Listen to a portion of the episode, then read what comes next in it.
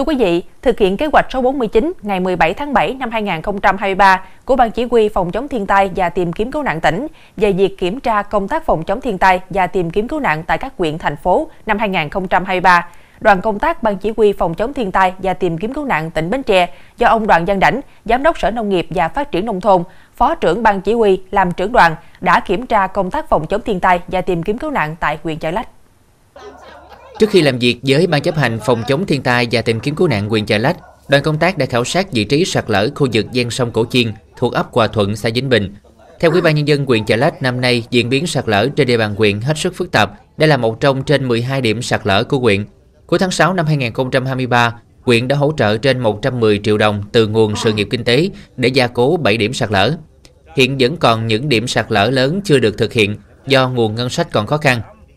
Để ứng phó với tình hình sạt lở, Chợ Lách cũng đã kiểm tra rà soát phương án hộ đê, bảo vệ trọng điểm, đê điều sung yếu, nhất là việc chuẩn bị trên thực tế theo phương châm 4 tại chỗ, có phương án sơ tán đảm bảo an toàn dân cư, tổ chức lực lượng thực hiện nghiêm công tác tuần tra, canh gác bảo vệ đê điều trong mùa lũ,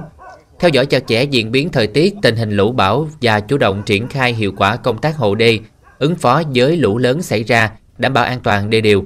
Sau khi nghe địa phương báo cáo công tác phòng chống thiên tai và tìm kiếm cứu nạn năm 2023 trên địa bàn, các giải pháp tập trung từ nay đến cuối năm nhất là ứng phó với tình trạng sạt lở và xâm nhập mặn. Ông Đoàn Văn Đảnh đánh giá địa phương đã có sự chủ động, quan tâm thực hiện công tác phòng chống thiên tai, nhất là chủ động ứng kinh phí xử lý các vấn đề khẩn cấp, qua đó đã khắc phục và hạn chế được thiệt hại do thiên tai gây ra. Để nâng cao hiệu quả công tác phòng ngừa, ứng phó, khắc phục hậu quả thiên tai trong mùa mưa bão những tháng cuối năm 2023 và trong thời gian tới, ông Đoàn Văn Đảnh đề nghị Ủy ban nhân dân, ban chỉ huy phòng chống thiên tai và tìm kiếm cứu nạn huyện Chợ Lách tiếp tục quán triệt triển khai thực hiện nghiêm túc các ý kiến chỉ đạo của Trung ương, tỉnh ủy, Ủy ban nhân dân tỉnh để tiếp tục phát huy tính chủ động, tích cực của các ngành các cấp và người dân tập trung quy động mọi nguồn lực thực hiện có hiệu quả công tác phòng ngừa, ứng phó khắc phục hậu quả thiên tai trong thời gian tới.